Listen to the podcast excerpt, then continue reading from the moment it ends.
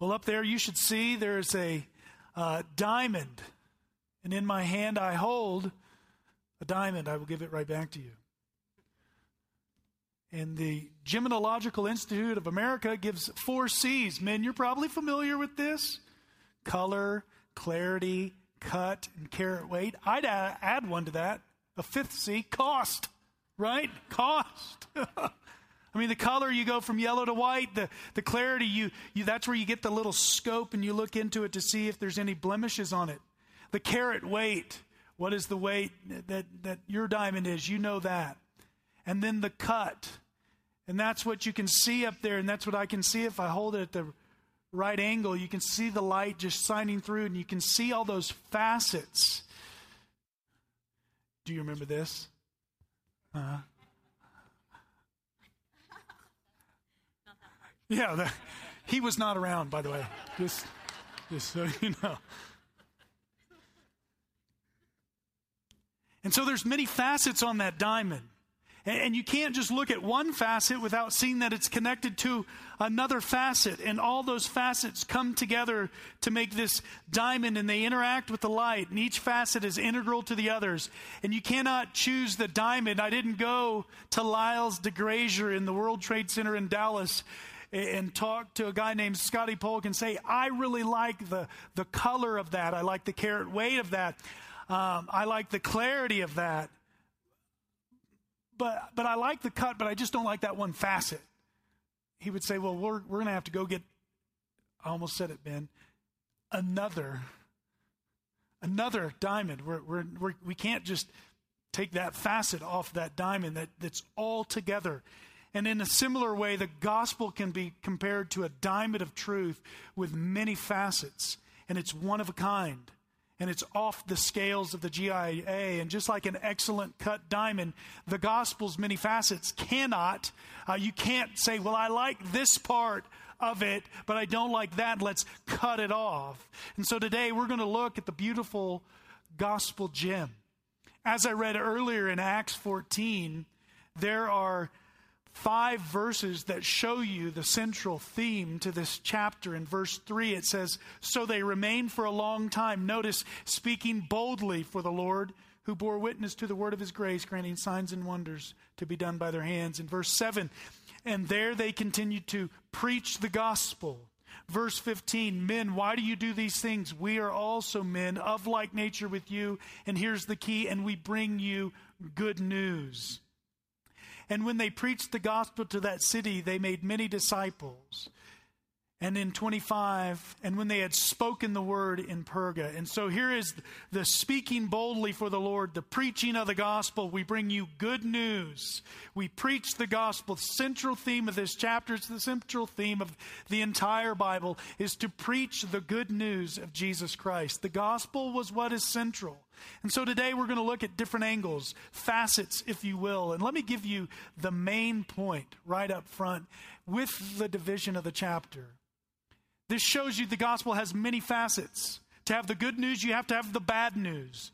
And with it comes other things. And so here it is. The gospel, number one, will bring division. It can be mistaken. It guarantees persecution. It strengthens the next generation. It flourishes by organization. It goes on mission and it exalts the sovereign. And so that is how the chapter, we're going to break down the chapter. First, we're going to look at how the gospel, the good news, will bring division. Um, if you haven't been paying attention to the news, then you're not aware that uh, we're in a in a world where um, there are a lot of people who do not agree with the biblical standpoint, the gospel standpoint on certain issues. And in his book, Onward, Russell Moore, I just printed off the first chapter. He's got a lot of great quotes, of which I'll read one here in a little bit. But his first one says, and it was it was a great insight. I grew up in the Bible Belt, and if you're from that part of the country, this makes sense to you when he says, The Bible Belt is about to collapse, and he says, I say, let it fall. Let it fall because there's so many misnomers with, that come with the Bible Belt that people go to church, they show up on Sunday, not because they want to exalt the Lord in song, they want to hear from His Word, they want to gather with His people, and they want to love each other and reach out to the lost, but it's good business. Uh, Russell Moore says in his book that he had an atheist friend who came to him one day and he said, Hey, hey, what's a good Southern Baptist church in this city? And, and Moore's kind of like, all those years I spent sharing the gospel with this guy, he's come to know the Lord and he's just gonna, he's gonna talk about how I said something that really stuck with him. And the guy says, Oh, no, I don't want any of that, but it's good for business. And so when he says the Bible belt's collapsing, I say let it fall, I agree with him 100%. Later on, he says in the book, the loss of the Bible belt may be bad news for America, but it is good news for the church. And what he means by this is the morality of our country may decline, but the purity of the church will shine. There will be no more just professing believers, people who just show up to church. We are being forced to take a stand. The gospel will bring division. You see that in that first paragraph in 1 through 7.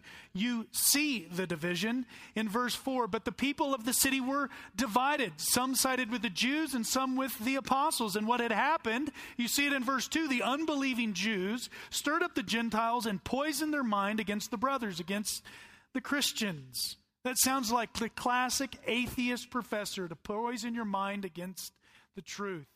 And notice the result of this. So they remained a long time. Notice in 2, there were these unbelieving Jews who were trying to poison the mind of the Gentiles, and notice the connection. So they remained. The reason they remained is that they wanted to continue to teach the gospel boldly. Paul said it like this in 1 Timothy As I urged you when I was going to Macedonia, remain at Ephesus, so that you may charge certain persons not to teach any different doctrine there had come division. There were those who believed in the, that the Lord Jesus Christ had died on a cross, risen from the grave, was sitting at the right hand of God. He had ascended. The Spirit had come down. There were those who believed that, and there were those who did not. And if you'll notice at the end of three, God was granting many signs and wonders by their hand, but the signs and wonders were not a silver bullet. Many people think if we would just pray more, more miracles would happen and then more people would be converted. Well, right here, early church, they have it right there. Jesus hadn't been gone that long, and he was doing many signs and wonders through their hand, but the people of the city were divided. And by God's grace and for his glory, I want to give you a great way to think about miracles. A couple years ago, we were in an elders meeting, and someone came in and they said, my hope is in God, but I pray for miracles. And I said, That's good theology. My hope is in God, but I pray for miracles, and we should. But here's the phrase I believe the Lord gave me this week The heart will never believe the miracle until a miracle is done in the heart. The heart will never believe the signs and wonders that would go out because it takes a heart that's had a miracle happen to it to believe that miracle. And so you see division. In verse 5, when an attempt had been made by the Jews and, or by both Gentiles and Jews with their rulers to mistreat and stone them, they learned of it and fled. I love this.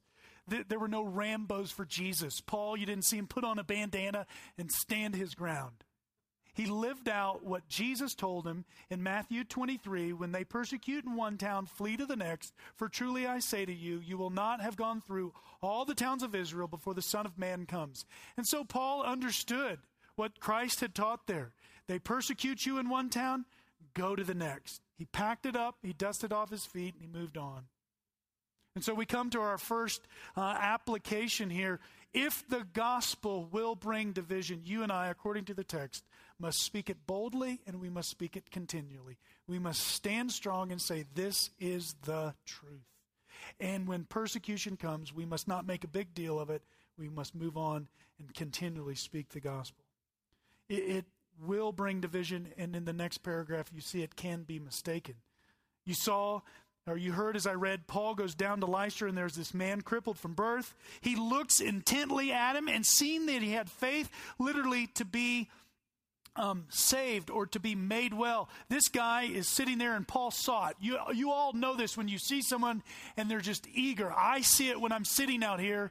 When those, I look out and I see someone just eager to receive the word, I could say, I see they have faith to want to understand. And that's what he sees here and he looks at him and, it, and he says in a loud voice, when he looked intently and he spoke loudly, that is, if you were to go back and read some commentaries, that is the formula for Greek gods. It's no wonder when he says, stand on your feet and the man begins walking, it's no wonder they thought they were gods. But what Paul is doing here, as we'll continue to show, is no different than what Peter did in Acts 3. And Peter directed his gaze at him as did John. He said, Look at us. And he fixed his attention on them, expecting to receive something from them. And Peter said, I have no silver and gold, but what I do have I give to you in the name of the Lord Jesus of Christ of Nazareth. Rise and walk. And he took him by the right hand, raised him up, and immediately his feet and ankles were made strong.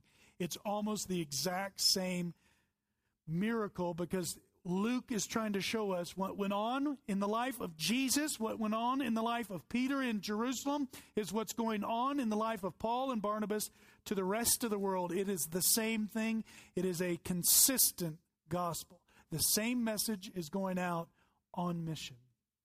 And you see in 11, when the crowd saw this, they lifted up their voices, saying in Lycaonian, The gods have come down in likeness of men.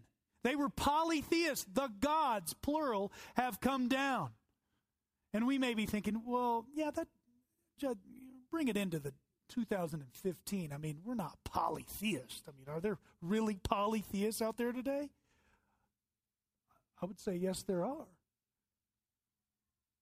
One religion that carries even the name, the Church of the Jesus Christ of Latter day Saints, doesn't believe in the Trinity. They believe in modalism. They're polytheists, not even modalism. They, they're polytheists. They believe that Father, Son, and Holy Spirit are separate deities. They're polytheists. It's modern day, just like this. Tim Keller, in his book Counterfeit God, says the empty promises of money, sex, and power. These are the gods that people that rule people.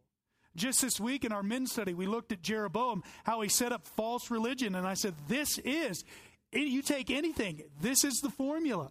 You give them a place to go, you give a, a purpose to go after, you give them priests, so to speak, and you have false religion. And we could walk through that here in America. Oh, well, there's no statue of Aphrodite, but I assure you, women all over the country are still struggling with. And though we preach against it, it's always going to be a struggle. They're struggling with their beauty. Are they pretty enough? Are, are they, quote, according to whatever standard, overweight? But if we're not careful, that God is still here.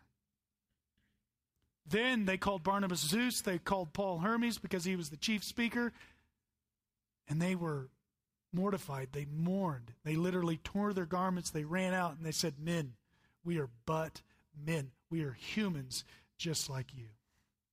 It's interesting if you think about this. The people wanted to worship something.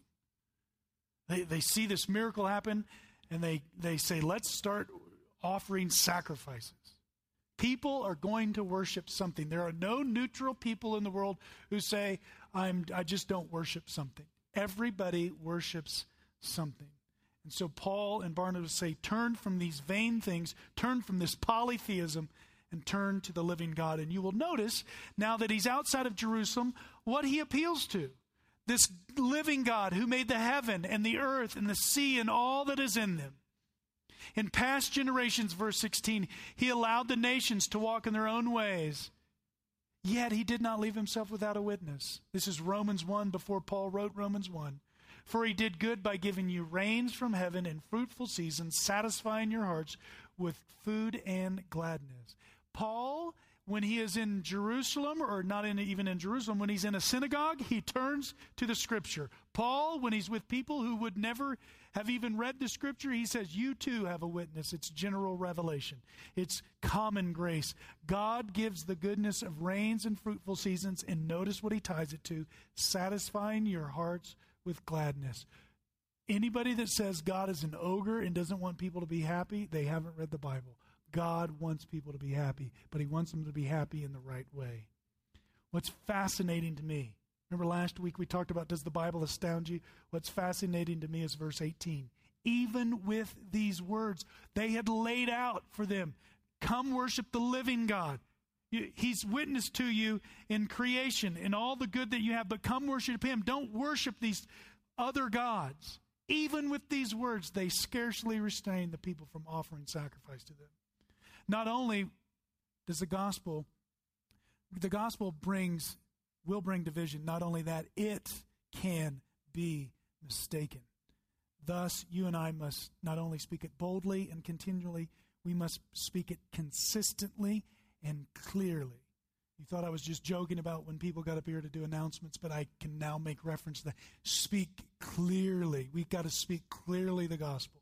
The gospel cannot be muddled because we may be afraid that someone might not like us. You can sit down with any elder, any leader, any person in this church, and they may say and use their own um, style, but the pre- presentation, the essence, if you were to take a poll of five different people who share the gospel here, the essence is this there is a God who exists, and I sinned against him. Jesus Christ came, and he is the one who died for my sin. He went to the cross, he went to the grave, he is risen again, and he sits at the right hand of God, and I have trusted in him. It's nothing I can do on my own. That is the clear gospel. That is what we must speak boldly, continually, consistently. If you sat down with five different people in this congregation, do it, and we'll do an, we'll do an assignment. And if you're not getting that, we're going to we're going to put a halt on Acts and we're going to go back and we're going to talk about the good news of Jesus Christ. There is a God who exists, and mankind has turned, all of us have turned from him. And we all deserve, we all of us deserve hell. Even those of us who, in our obedience, by God's grace, were restrained from doing some of the stuff that some of us did, we all deserve help. But Jesus Christ came and did what we could not do, died a death we should have died. He died and rose again. We have to be consistent on that. And we have then to show how that affects life. The gospel will bring division. It can be mistaken. And I assure you, 19 and 20, it guarantees persecution. We saw this just a little bit in two. They were poisoning their minds. They made an attempt in five, and here they follow through. But Jews came from Antioch and Iconium, and having persuaded the crowds, they stoned Paul and dragged him out of the city, supposing he was dead. Now, I love this next verse. But when the disciples gathered around them, he rose up and entered the city, and on the next day he went on with Barnabas to Derbe. No big deal. you just get stoned, get up, make no fuss, and carry on. I, I, like how Luke just moves the story along because it, it's a point for us. We too should understand persecution's coming. Paul says it like this in 2 Timothy Indeed, all who desire to live godly, a godly life in Christ Jesus will be persecuted. Now, your persecution and my persecution probably, I don't want to misspeak, probably won't be stoning, but you may be slandered, you may be mocked. The gospel guarantees persecution, so let's speak it expectantly, knowing that when you do so, there again, like I said last week, sometimes there's low hanging fruit and you just love that. But most of the time, you will face opposition. Welcome to Eagle Bible Church. We're glad you're here. Our membership classes start next week. I'm just kidding. The gospel will bring division. You're seeing it happen in America. It can be mistaken. People can can misquote it. And God love them, those who think because you believe in Jesus, you should be blessed with rings bigger than that and cars bigger than that. They are mistaken. They are wrong. They've looked at one facet of the diamond and they've made a caricature of it and they've missed these other facets that make it beautiful. with this gospel in 21 and 22, we must strengthen the next generation. When they had preached the gospel to that city and had made many disciples, they returned to Lystra and to Iconium into Antioch. Key phrase in 22 strengthening the souls of the disciples. They were that word they preached to the unbelievers is the same word they would preach to the believers so that their souls were strong, so that they would be encouraged to continue the faith. How? By saying it's through many tribulations we must enter the kingdom of God. Make no mistake about it. It is not come to Jesus and your life is is perfect and never again will you face any pain. And if you're in here today and you're less than 21, brothers and sisters, young people, you're going to face it. They're not going to like you. You're going to speak a message and they're going to say, "Nah, you're crazy. I'm just letting you know this now so that when it does happen, you would be encouraged. And if you need a, somewhere to go, you come here. You come to me, you come to Jim, you come to Ben, you come to anybody here. We'll, we will comfort you and strengthen you, but understand you will face tribulation. And I'm, I'm like one of those parents now. I'm sure my mother did it too. Woo, the world and it's changing. Wow. And I think this verse 22 is going to get worse. That's why we have to disciple. You know what happens when you don't disciple? Judges 10. And all that generation were gathered to their fathers, and there arose another generation after them who did not know the Lord or the work that he had done for Israel. And literally, if you go on to the next verse, and they did evil in the sight of the Lord. It, it would be like uh, Brian and Clyde and Mike and Jim and all these guys who've raised kids and they're on and move, they're like, you know what? I'm done. Serve my time. I'm going to go fishing, go mountain biking. We'll leave it to the, you know, to everybody else. But there would arise a generation that does not know the truth. And if the truth isn't presented and given continually and purposefully, there will arise a generation that does not know the Lord. And so, knowing that we need to strengthen the generation, we don't only just speak boldly and continually, we don't just speak uh, broad or not broadly, but but expectantly, we speak it purposefully. We take people through the scriptures and say, This is how it applies to you. It is amazing, even when you're going through the scriptures, the, the more you go through it, the more you see. Just this last Tuesday, I shared with something with the men on Tuesdays in, in 1 Kings 19. Elijah flees because he hears Jezebel's after him and he gets fed and taken care of. And in this, in this one verse, something jumped off the page. The angel said to Elijah, Arise and eat, for the journey is too great for you. And it just hit the, the journey's too great for me. The journey's too great for you. And we need we are dependent on a sovereign God to who will send people with the good news of Jesus Christ to strengthen our souls and encourage us to continue. Not just to enter, but to continue. And you see this in verse 23. Now this gets, you know, very businesslike. And they appointed elders for them in every church with prayer and fasting and committed them to the Lord in whom they had believed. I just want to break this down. They appointed elders, plural. This is not a pastor led church. There's not just one elder, there's a plurality of elders. It's so nice. God's so sovereign. I didn't plan Acts 14 in appointing Ben today, but my wife was reading this morning. She's like, Oh, you're appointing Ben more. I was like, Yeah, isn't that fun? They appointed elders. Now, watch this, Ben. Watch this, Jim. Watch this, Judd, for them.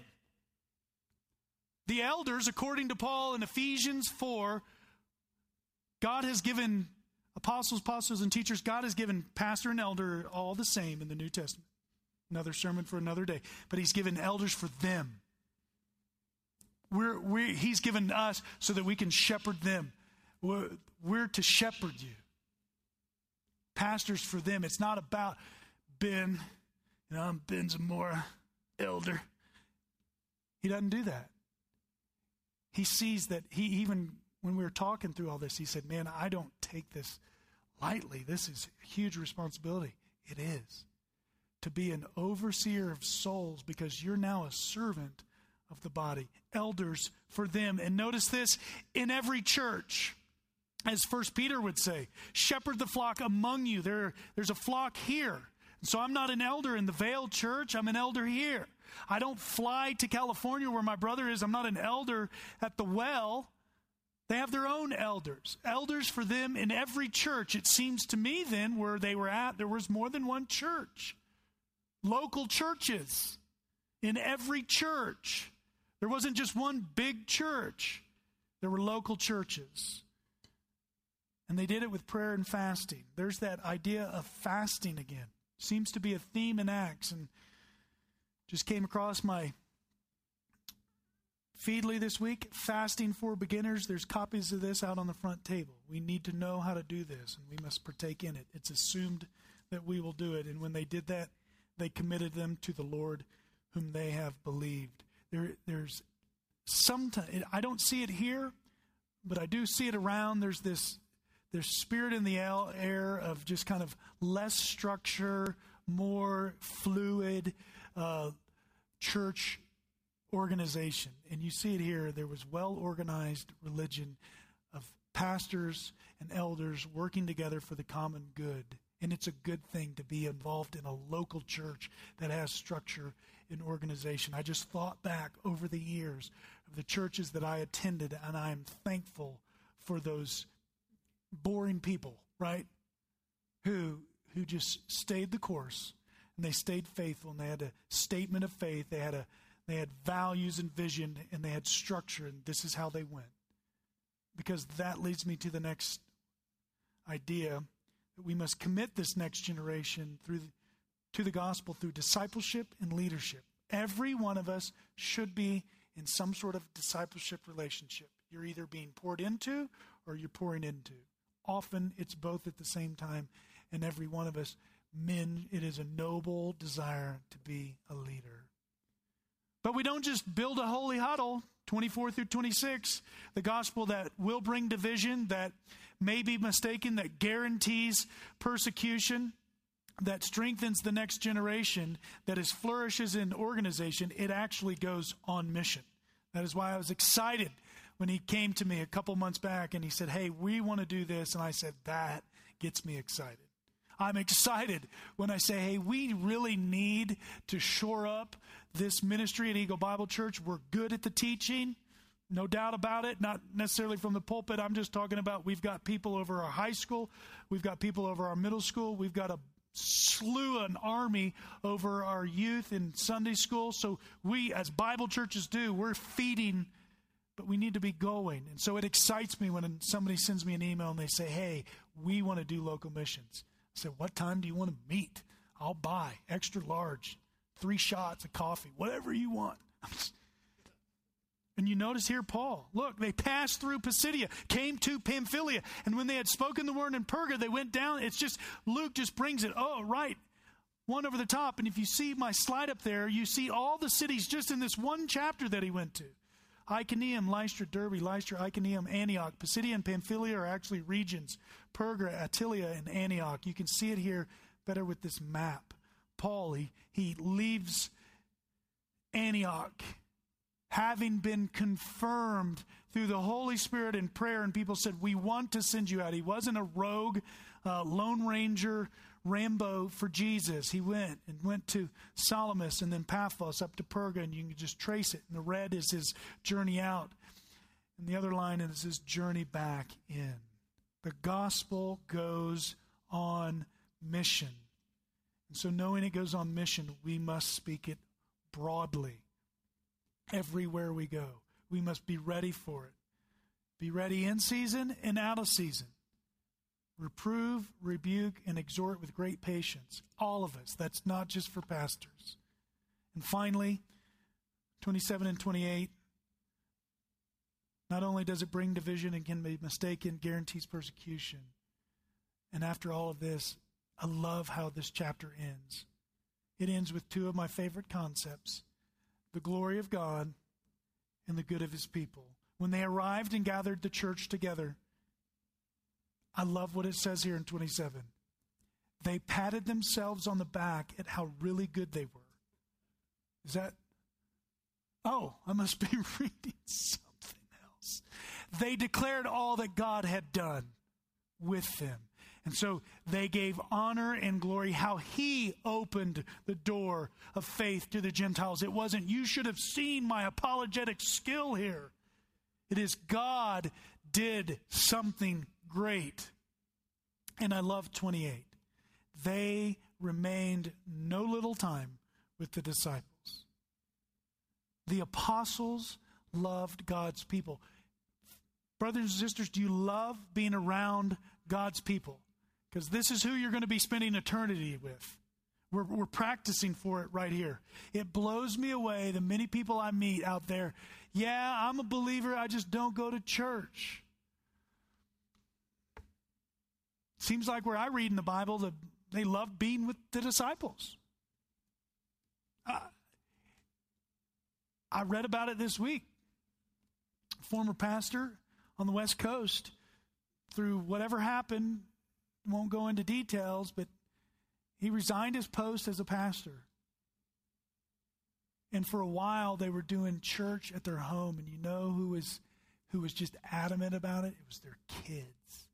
The kids wanted to go to church. No greater joy. I'm at home. Well, when are we going, Daddy? Can we go at 7:30? Well, it's reboot, dude. I want to go at 7:30.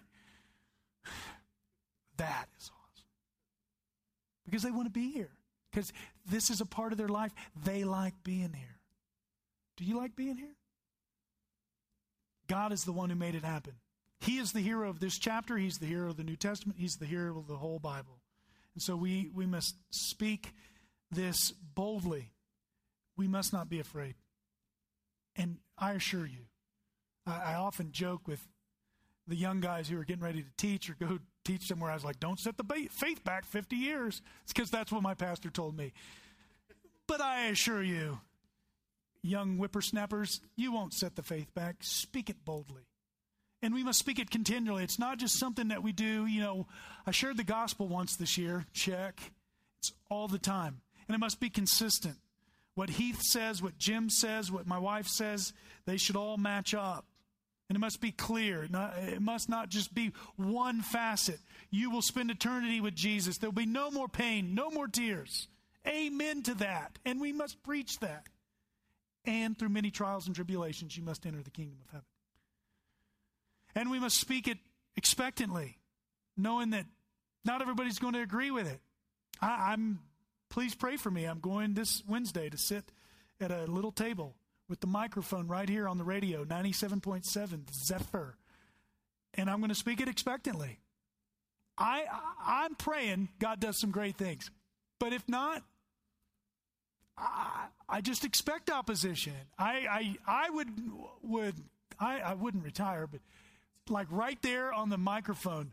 Well, that's the clearest presentation of the gospel I've ever seen. I'm repenting of my sins. That would be awesome. But probably not. And so we speak it expectantly, we speak it purposefully. We want to teach. Here, here's how, men, here's how to lead according to the scripture. Women, here's how to be helpers according to the scripture. And we would say, right, women, it is not a bad thing to be a helper because we could go to Psalm 55 where it says, God is my helper, same word.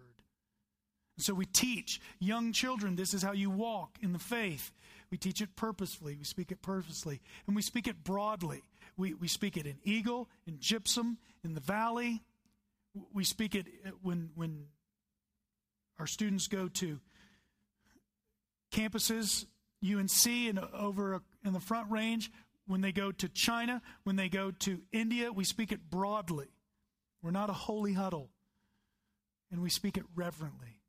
We talk about what God has done. God did this, God did that. God be glorified. And we commit the next generation to the gospel through discipleship, it's the passing on of the faith, and leadership, that's the organizing of the faith. I started with a with a diamond, I'll end with one. If you ever watch TV, and those of you that don't, good for you. Uh, you may have seen the commercial where you see people just in normal, doing normal activities, and then all of a sudden you see this person with a diamond, and they look over and they say, He went to Jared. He went to Jared. May people say when they hear us speak the gospel from our lips, they know Jesus. They know Jesus.